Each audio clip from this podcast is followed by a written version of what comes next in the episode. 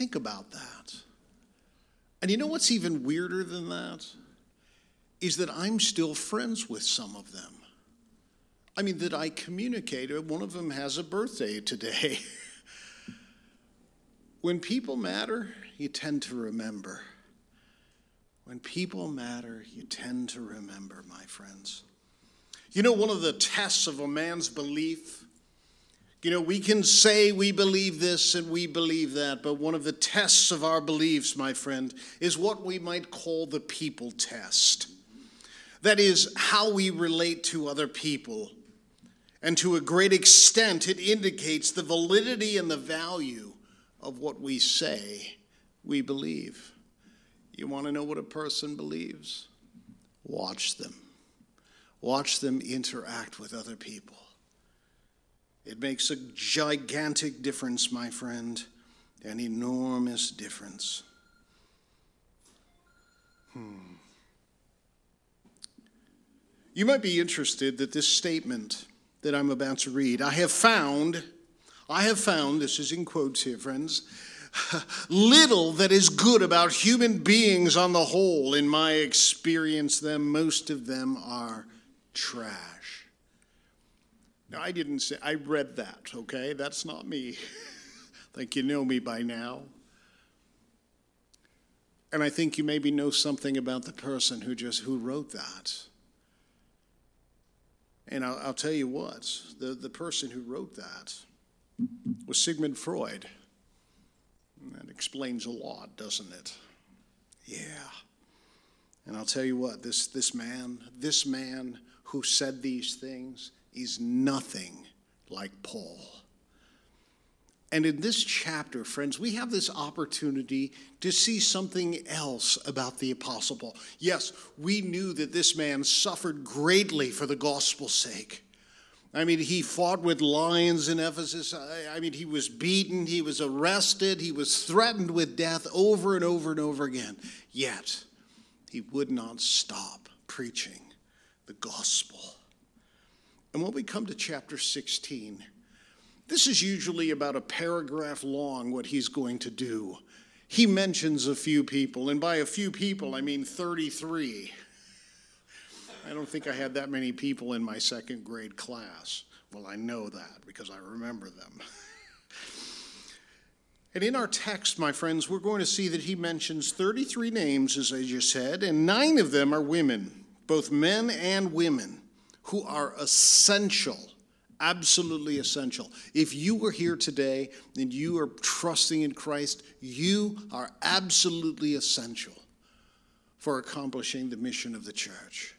For God to do what He would plan to do and call us to do at Family Bible Church. You are absolutely critical. Doesn't matter your education, how long you've been following Christ, every one of you matters. Well, as we come to the end here, we find that the first of many that Paul would greet is a woman named Phoebe. And as we will see, it is more than just a greeting, but also a commendation. Now, this is fantastic. I remember a, a girl I was dating needed uh, a commendation from somebody you know, somebody to commend them for school and asked my father to do that. And he, he used the word commend. I commend her to you. And I, oh, it's supposed to be recommend, Dad. Well, I was in high school, so I knew these things, but I was wrong. It was a, uh, he was commending Phoebe to this church. And likely it was Phoebe who was carrying this, this Roman letter, this church to the, or this letter to the church of Rome. And you will notice this greeting that is about to ensue, a number of people, 33 of them, all have a two, two part emphasis. One is that Paul loves these people. Certainly, to remember them is to evidence of love for them. These people mattered to Paul. And so, two part emphasis. The first is to demonstrate Paul's love for these people dearly and that he wants to enfold them in their arms, which, by the way, the word that is translated Greek means to enfold them in his arms. You know people like that? I usually see them on Sunday mornings. People you care about. And so this greeting doesn't mean say, hey, tell, tell him I said hello. It's a whole lot more than that, my friends. Hmm. And so, my friends, the second is to identify mature and dedicated believers whom he wants to commend and salute. Most of these people, my friends, most of the people you're going to read about today, and you're only going to know their names. But Paul knew something about them. They were dedicated. I mean, these people lived in societies that condemned them and even literally persecuted them, wanted to arrest them for gathering with the church. What you did here this morning could have cost them their lives. People who were committed, my friends. They perse- uh, persevered through all kinds of trials and services to God. And so let's take a look at Phoebe, who kicks off the list here in verse 1. I commend to you our sister Phoebe. Now, this isn't Paul's sister. He uses the term our, as in she's a fellow believer of, the, of, of all of us. That's you too, by the way. Yeah, think about that. And so I commend to you our sister Phoebe, a servant of the church at Cenchrea that you may welcome her in the Lord in a way worthy of the saints, and help her in whatever she may need from you, for she has been a patron of many and of myself as well. Here is a woman who didn't preach. She wasn't out there. You know what she did? She took care of people. She's a patron. Perhaps this was done financially or through hospitality, one way or the other. Phoebe was someone who looked and saw people's needs and did what she could do to meet them. And Paul says, Greet her well. Greet her well. You say, well, all she did was open her home. I mean, they slept there. What's the big deal? You know what the big deal is? That's the stuff that gets celebrated in heaven, my friend. That's the stuff that Jesus looks on and says, Well done well done, our good and faithful servant. You looked after others. It is the greatest act in all of the kingdom to love. And that's what she did. Love in action, my friends, looking out for other people. And you notice that uh, you may welcome her in the Lord. This is verse 2 in a way that's worthy of the saints and help her in whatever way, uh, whatever she may need from you, for she has been a patron of many and myself as well. Now we have a problem here. You didn't notice it right off. But there are some who look at this passage and say, Oh, you see that word for servant? That word is diakoneo. Well, that sounds a lot like the word deacon. And the word deacon represents an office in the church. She must have been the first woman deacon in the church except there's a problem with that, as I've introduced. The word is translated in some place as deacon, there's no doubt, an office in the church, but it has other meanings as well. The word is translated to mean uh, one who serves as an intermediary in a tra- transaction, or an agent, or an intermediary, intermediary, or a courier, and she's certainly a courier here. You know, one who gets something done at the behest of a superior, an assistant, someone. It literally just means to serve. It means a servant, which says a lot about the office of deacon, by the way, when the root of your, your office means to serve. We use that word in America with politicians, you know, serving in their office. And then we smirk and laugh and say, well, serving themselves mostly, it seems but not so here. And we know that this can't be true, that she's a deaconess, as uh, she would be called. If she was serving in the office of deacon, we know this uh, for two reasons. Can't be true for first for three reasons. The first is uh, the word was introduced in Acts 6. Uh, you know your Bibles, Acts chapter 6. I'll read it to you. Now, in the days when the disciples were increasing in number, And a complaint by the Hellenists arose against the Hebrews because their widows were being neglected. Hey, something's going on here. We're making distinctions here. Let's take care of them, but not so much them. Yeah.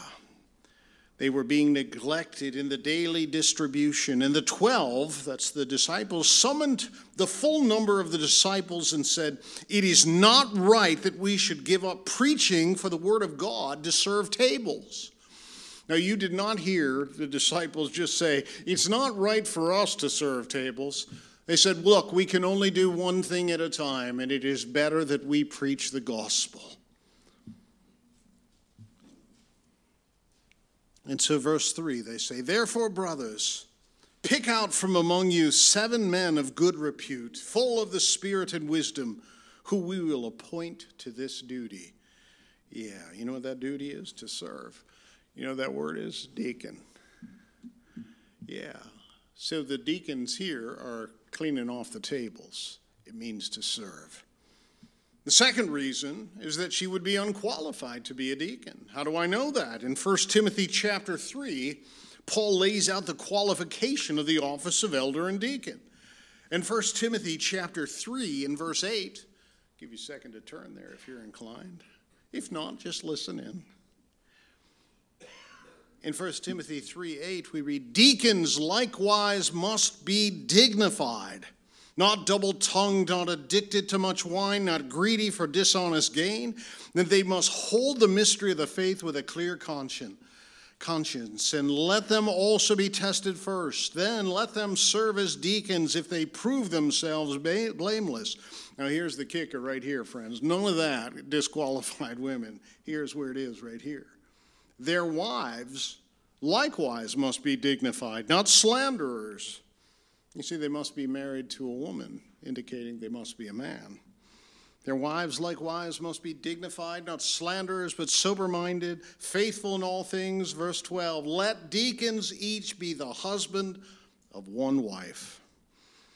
So, as we continue our study here, my friends, we can see Paul commending this woman.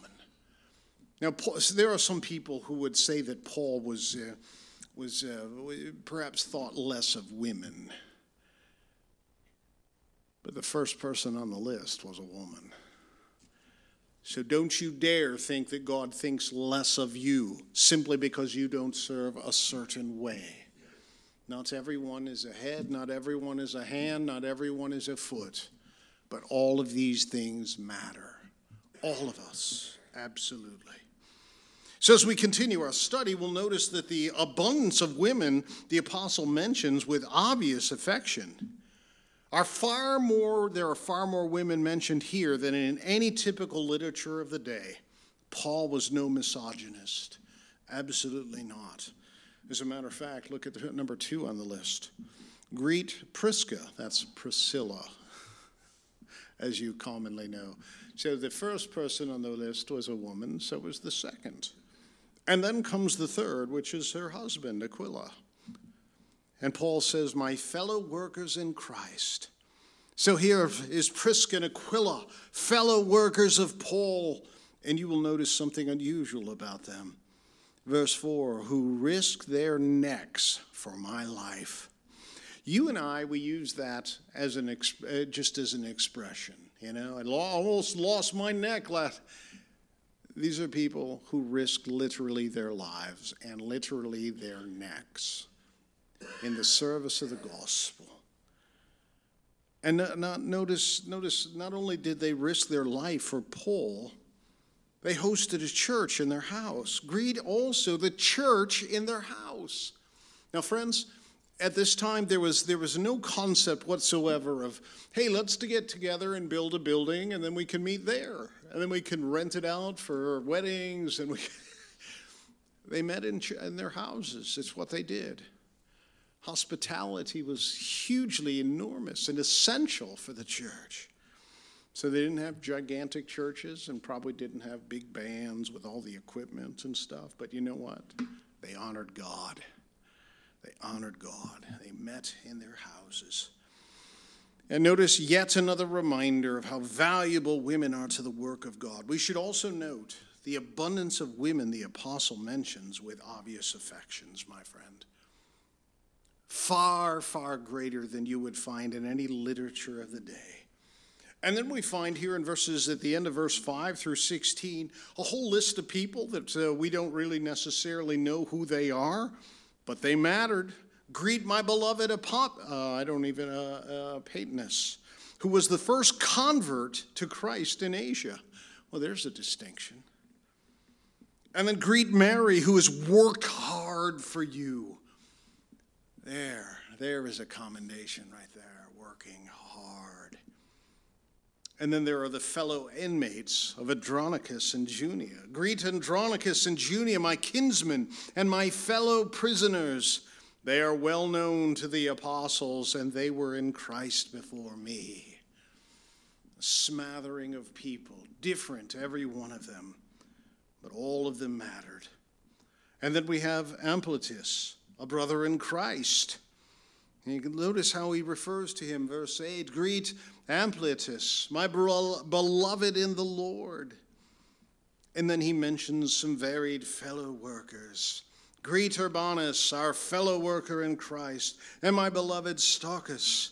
And greet Apelles, who is approved in Christ, and greet those who belong to the family of Aristobulus. And greet my kinsmen. Notice these families that are mentioned in verses 11 through 15. Greet my kinsmen, Herodion. Greet those in the Lord who belong to the family of Narcissus.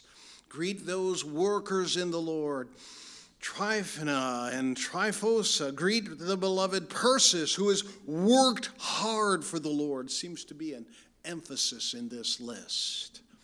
People who carve out time in their life and give their energies to the service of the Lord. Verse 13 Greet Rufus, chosen the Lord, also his mother, who has been a mother to me as well. What an endearing phrase there. Now, this Rufus. Now, Rufus was mentioned as the son of Simon of Cyrene, who was the one who carried the cross of Christ. It may be, we don't know for sure, if this is indeed the Rufus whose father carried a cross. Amazing. Think about that kind of heritage. Yeah, wow. And greet Asyncritus, uh, Phlegon, Hermas, uh, Patrobas, Hermas, and the brothers who are with them. And we just have this long list of people that you and I don't know. But you know who does know them? The Lord Jesus, because they served him well. Olympas and all the saints who are with them. And then comes verse 16 Greet one another with a holy kiss and all the church of Christ greet you. Now, I know you're curious about this holy kiss. Barb, come here. I want to demonstrate this. Come here.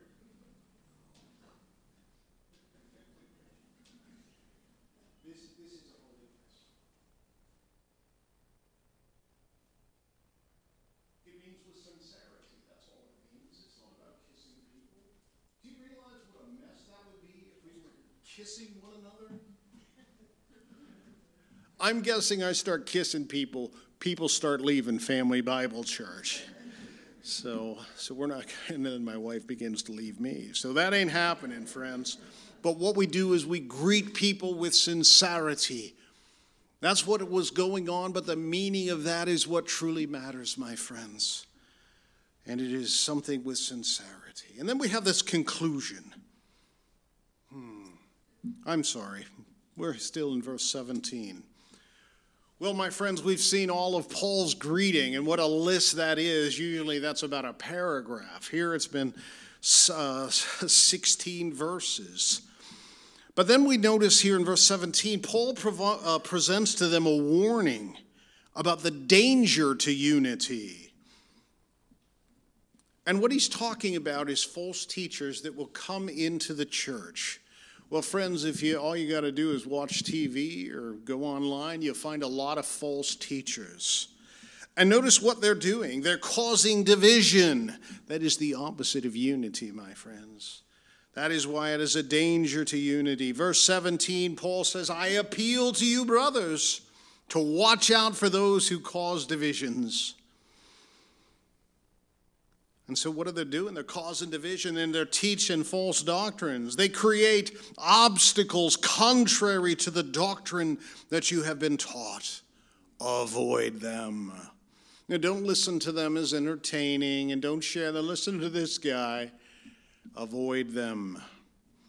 Look at verse 18. Deceiving, they are deceiving new and immature believers. For such persons do not serve our Lord Christ, but their own appetites. And by smooth talk and flattery, they deceive the hearts of the naive. Big warning. You know, one of the signs of the ends of the time is a big movement away from the truth. You know that Christ is coming soon when you see this enormous departure from the truth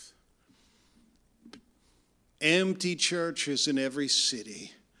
Nobody has any interest whatsoever of worshiping the Lord. Dangers to unity, my friends. We see what they're doing. Then Paul tells us how to respond to it. This would be good for us to take to heart. First and foremost, be wise to what is good. Verse 19, for your obedience is known to all, so that I rejoice over you. But I want you to be wise as to what is good. What is good? My friends, that may depend, depend on your circumstances, the people who are around, that can change, but know what is right. Know what is good and know it well. And on the flip side, my friends, look at the end of verse 19 and innocent as to what is evil. My friends, let's not get that education on what is evil. Let us not have a, a vast dictionary of all of the words and all of the phrases that all of the world uses. Let us be innocent to these things when I was a kid and all the new phrases were coming out, as they always do throughout every generation. I remember my grandma saying, what, what do you mean by that? Oh, you don't know what that means? As if I'm some kind of cool kid. Innocent toward evil, my friends. Be innocent toward evil. Innocent toward evil. And finally, be hopeful why? Because the God of peace will soon crush Satan under your feet. And the grace of the Lord Jesus Christ is with you. The word hope is not the word we use as children. I hope I get a puppy. I hope I do. I hope I do. I hope it's not a cat. I hope. The word hope that we. cat people. Funny. The word here that is used is the anticipation of an event. That's what our word is, elpis. Anticipation. That is our hope in Christ, that we await his return and we will be gathered together. He is our hope, my friends. Well, the conclusion, the goal of unity. Look at this. We come to the end of the letter and everyone gets involved. Timothy, my fellow worker, greets you. Well, so does Lucius and Jason and Sosipater and my kinsmen. I got family members back here, and everyone says, Hello. Greetings, my friends. And then we have a note from Paul's amanuensis. You say, What? An amanuensis was kind of like a secretary. Now, Paul is the author of this letter, without a doubt but he's not the one that put the pen on paper. This was a common thing in, uh, in this, this time where uh, uh, Paul gives uh, Tertius an opportunity to write into this. He says, I, Tertius, who wrote this letter, greet you in the Lord. Now, nobody said, oh, this is a different author than Paul. Paul's not the guy. No, we all understand that he's the amanuensis, there's your vocab word for the day. And Gaius, who is host to me, and the whole church greets you. Erastus, the city treasurer, and our brother Quartus greets you. And then here we have Paul's doxology. And here it is, my friends, the whipped cream on the top. Paul's doxology. It focuses on God's power and his glory. And he says, Now to him who is able to strengthen you, according to my gospel and the preaching of Jesus Christ, according to the revelation of the mystery that was kept secret long ago. And so the focus is on the power of God, which is here to strengthen you. You say, I can't go another day. I can't open it one more time. And the answer is yes, you can, because you have strength from God. And then we notice the power power of God, but now, but has now been disclosed and through the prophetic writing has been made known to all nations according to the command of the eternal God to bring about the obedience of faith, the power of God to save sinners. And all of this, my friends, to bring glory to God. To the only wise God, the glory, be glory forevermore through Jesus Christ. Amen. The end. So I ask you this, my friends what's this book about? You remember the first three chapters talking about our sin, talking about how we are separated from God, how the whole world has moved away from God, both Gentiles and Jews. And then we came to chapters four and five, and we learned how God makes sinners righteous. Christ died for our sin, and he rose from the dead. And what is it he demands of us? One word faith. Faith. The moment you put your faith in Jesus Christ, what does he do? He declares you righteous. We are justified by faith. Remember the illustration of Abraham, who believed God. God gave him this great covenant. Abraham heard it, didn't say a word about it, but he believed God, and God accounted it to him as righteousness. And we talked about how to live this life in chapters 6 to 8, how to live in the power of the Holy Spirit. Then we came to chapters 9 to 11. Remember, we talked about Israel and its future? There is a future for Israel, my friend. And then we talked about how to live this out. Practical application in chapters 12 through 16. Well, let's wrap up this sermon. A church that loves one another will reveal that love through unity. We will work together we will minister together, we will encourage one another. Unity, my friends. Unity. So if you're a Christian, you must be a people person. I think that has to fall somewhere in the definition of what it means to be a follower of Christ. Because we are called to love one another, we are called to serve one another. We are called to encourage one another. One another, my friends, means unity, working together. You got to love and care and reach people. You cannot obey God and not love your brother. You cannot. You know who said that? It was Jesus.